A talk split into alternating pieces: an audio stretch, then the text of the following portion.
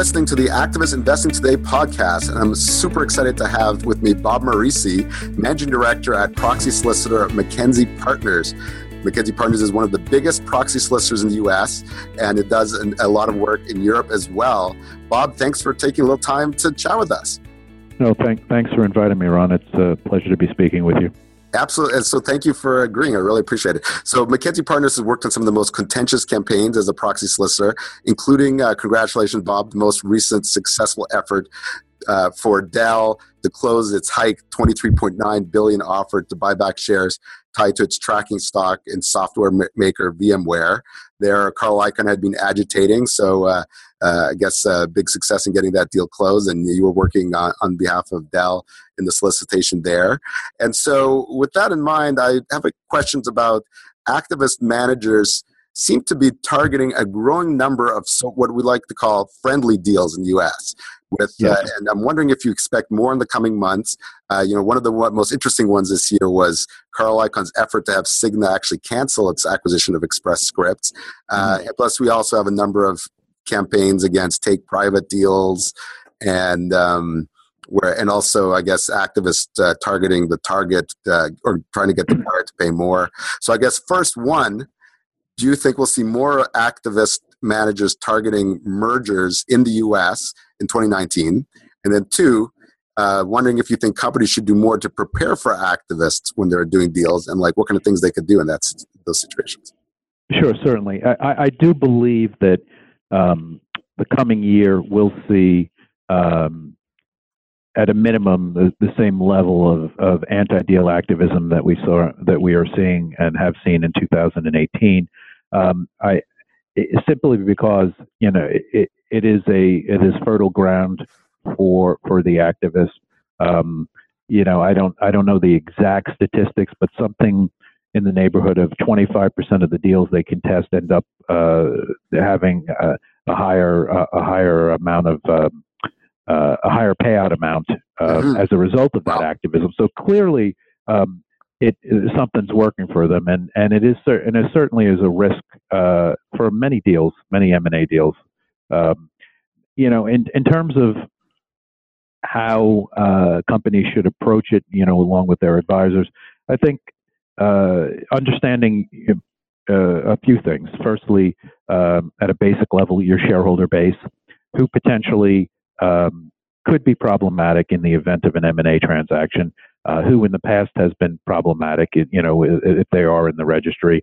And also, you need to take a look at the trading uh, post announcement. That's one of the things that we spend a lot of time doing uh, in in the context of M&A jobs, uh, looking at you know the trading as it's it typically elevates post announcement and trying to figure out exactly define the tea leaves. It's you know a little bit of art, a little bit of science, understanding um, who is who is new to the stock and and potentially who in, within that group might be problematic. Um, also, you know your disclosure around the, the the transaction is important. The background section of the proxy, um, just kind of to the to the extent you can potentially assuage some of the concerns that might be raised by not necessarily just a dissident shareholder, but a, any shareholder who might say, "Hey, why are you guys doing this? Is this empire building?" I think to the extent that you can show that there was a rationale for the for the um, for the deal, that the the deal was something that fits into an overall strategy um, that the company has been considering in a thoughtful manner. Uh, those types of things, um, in many in, in many cases, help uh, companies kind of tamper down the um, uh, the likelihood or or tamper down the uh, enthusiasm that an activist manager may have to jump into a situation where they might believe that there is a a, a chink in the armor that they can uh, that they can exploit.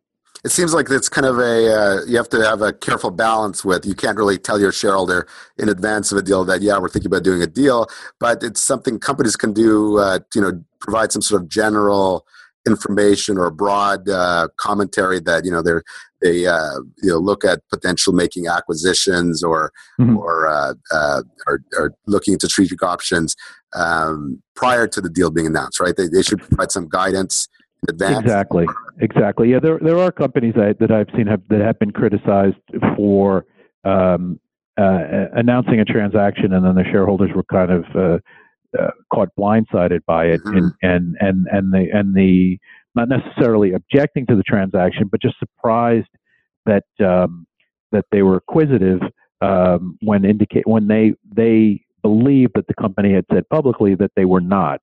So to the extent that your IR efforts and your communications with your shareholders, um, you, you, know, and, and to your point, you can't necessarily uh, bring all your shareholders under the tent and tell them, listen, we're looking at uh, these three companies, but you certainly can uh, countenance um, uh, an acquisitive uh, stance uh, within reason.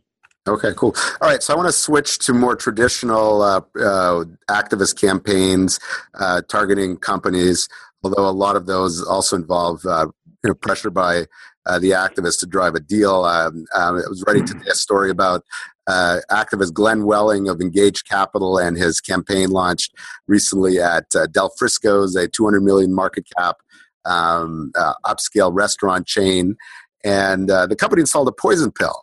It was a it's a one year uh, uh, one year poison pill. that's a 10% poison pill. Amusingly, Welling and his the activist in his um, letter to you know raising its its campaign said that he has 9.99% stake, so just you know just below that 10% uh, cap that the poison pill, also known as the shareholder rights plan, is. So I, I'm not asking you to kind of comment specifically about this particular campaign or the mm-hmm. company's mm-hmm. decision here to to install a poison pill. I'm just wondering if you could give us kind of. I feel like there's kind of pros and cons associated with installing sure. the poison pill. Sure. I feel like on the pro side, it's probably you know at the very least, uh, uh, Glenn Welling, the activist, can't accumulate more, which makes it less likely that if he does do a proxy fight, and in this case, Glenn Welling is frequently employs proxy fights, uh, director election campaigns to get his uh, you know his, his, push the company forward. Um, at least he can't you know uh, accumulate another five percent, ten percent, which could be the difference in the in a in a in a in a director fight. But I'm just wondering, talk a little bit about the pros, and then I imagine there are a bunch of cons there as well. Well, you know, there there is a certain tension between the company recognizing, as you noted, um, that without the pill, uh, the share the the activists uh, can certainly move to a higher ownership percentage, one that perhaps with other folks on the stock might be almost uh, create a controlling block, you know, mm-hmm. a de facto controlling block. Um, so there's that that tension. Um, but I, I, can tell you um, that I, have seen in many many situations uh, similar to what Del Frisco did, going into shareholder meetings with the company, which is something that we do. We accompany the um, the issuer to the, to investor meetings just to uh, you know, to kind of get real time feedback and, and help them develop their strategy. I don't know any shareholder that we've met that has said, I like a poison pill.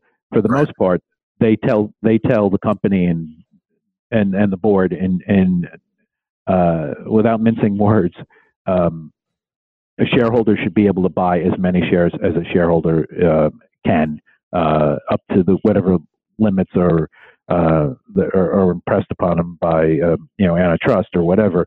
But mm-hmm. um, that there shouldn't be a cap on what a shareholder should buy, and and you know that is generally the feedback. Now, will a shareholder vote against a company for initiating a poison pill?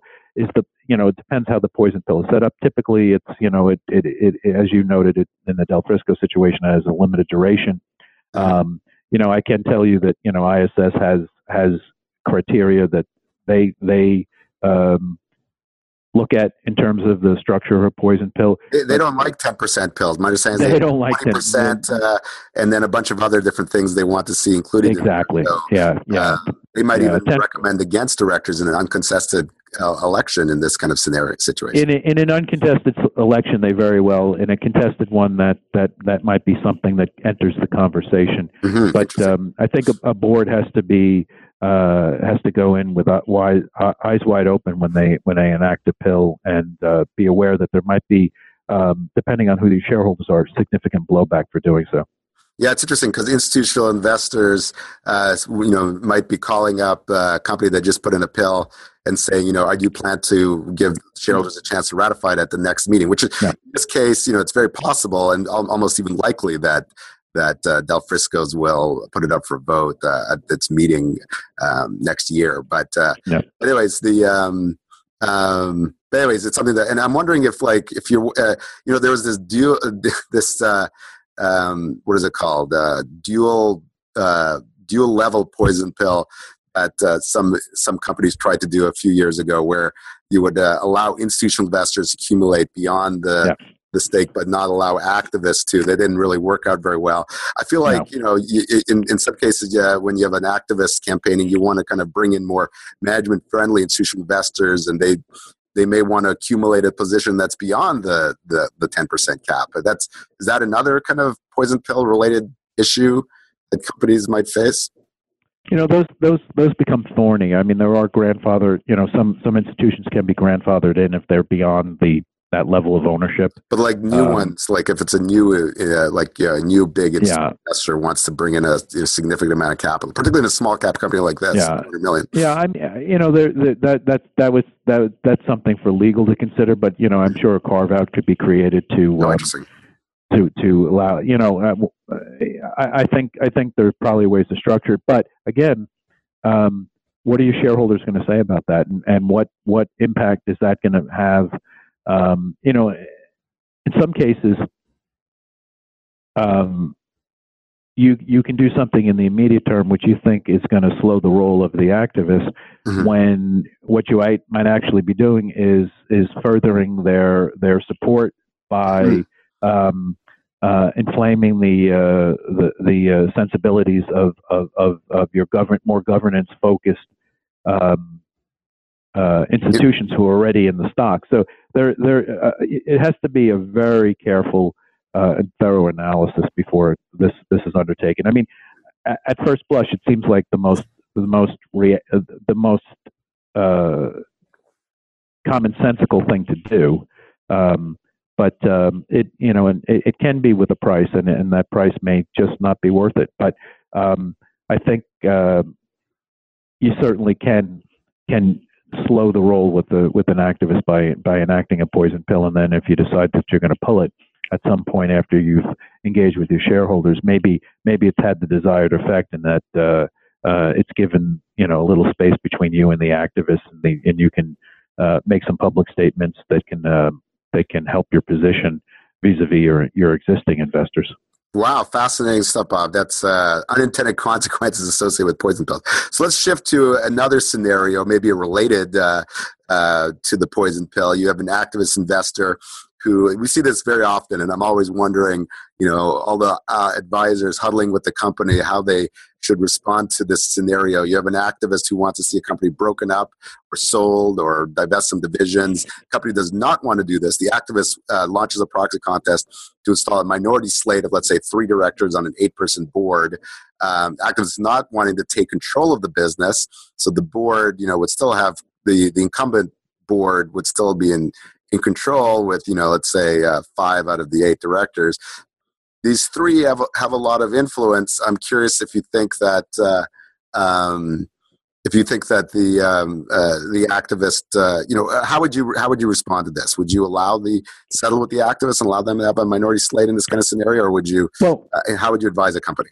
Yeah, so so I mean, again, it's it's not something that occurs in a vacuum. You, you need to um, you need to evaluate what their what the ask is of the activists, um, and you and you should also at that point, if it's, something that's public, um, you should engage with your your existing shareholders and take their temperature on what what what's being proposed. I mean, if if you're if the rank and file shareholders are telling you the same thing that the activist is telling you, mm-hmm. um, you know, uh, maybe maybe it's something that needs to be considered. Uh, at, at a minimum um, or enacted, uh, you know, with the with or without the help of the activists. Now, I mean, there are, settling is you know so some institutions uh, countenance that they don't want you to settle that they they want to be able to have a voice in the in the in the composition of the board through the through the annual meeting or the special meeting if it's if it's a uh, you know if it's a, through a consent solicitation. Mm-hmm. Um, um, through the structure, they want to have a, a, voice in the structure of the board through the voting process, mm-hmm. um, and that they're not keen on settlements. And and then in conversations with other settle uh, investors and even the same investors, you you you often hear make the make this proxy contest go away. So there is a certain amount of pressure on the board to settle. Um, mm-hmm. it's expensive. It's distracting. Um, as a public relations uh, matter, it's it's it's never flattering for the company, uh, especially when if if the if the activist is particularly vocal and has decided to um, be aggressive in in the messaging that they're that they're putting forth. Um, but what we often advise companies is take a look at what they're proposing. If it's unreasonable, sometimes it's better to fight it out, let shareholders have their voice at a at a at a at an annual meeting, mm-hmm. um, and then if they decide that they want to elect shareholder uh, elect the dissident to the board, then you know the, the shareholders have spoken, and corporate democracy is you know is kind of is has won the day. Um, but it, sometimes it's better to have that fight um, to clear the air mm-hmm. and um, and and to um, potentially defeat the activists if the if the rank and file shareholders think that whatever their thesis is just isn't isn't viable mm-hmm. or is ill advised. Um, mm-hmm you know, and and and often just, just cannot, interrupt, uh, to interject for a second. You know, in a situation where an activist succeeds in a proxy contest that goes a distance and gets a minority slate of three directors on the board, the activists will often probably come to the board and say, uh, you know, this was uh, uh, uh the majority of have spoken. We want the company yep. sold or broken into yep. two, even though they didn't win a majority of the board. Um, yep. I mean, that's the other scenario that could emerge. Right?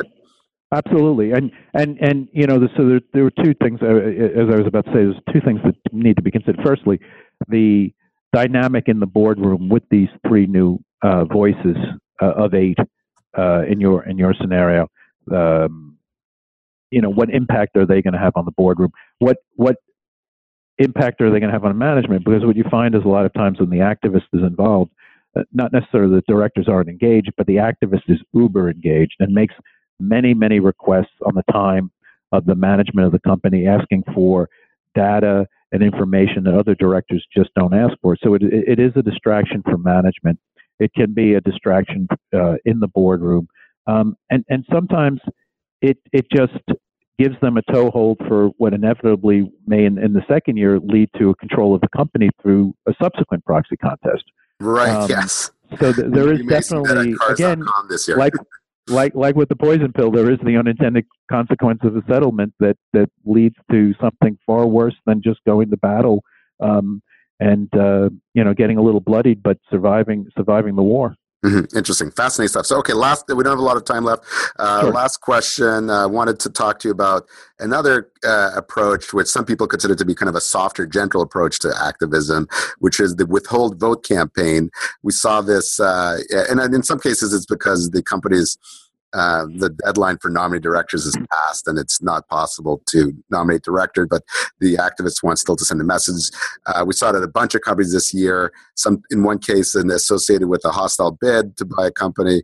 Um, you were involved in the Wynn Resorts one with Elaine Wynn, and I believe you were advising Elaine Wynn and her successful effort uh, uh there. Uh, she had a vote no campaign, a, a kind of withhold vote campaign. So this is an uncontested election at Wynn Resorts following the resignation of her ex-husband Steve Wynn, and she targeted someone on a three-person panel investigating the situation. I guess one, you know, do you think in 2019 we'll see more uh, vote no campaigns, withhold vote campaigns, whatever you want to call them? You know, activist campaigns targeting directors in an un, with an un, in an uncontested election where the activist doesn't have their own dissident director slates.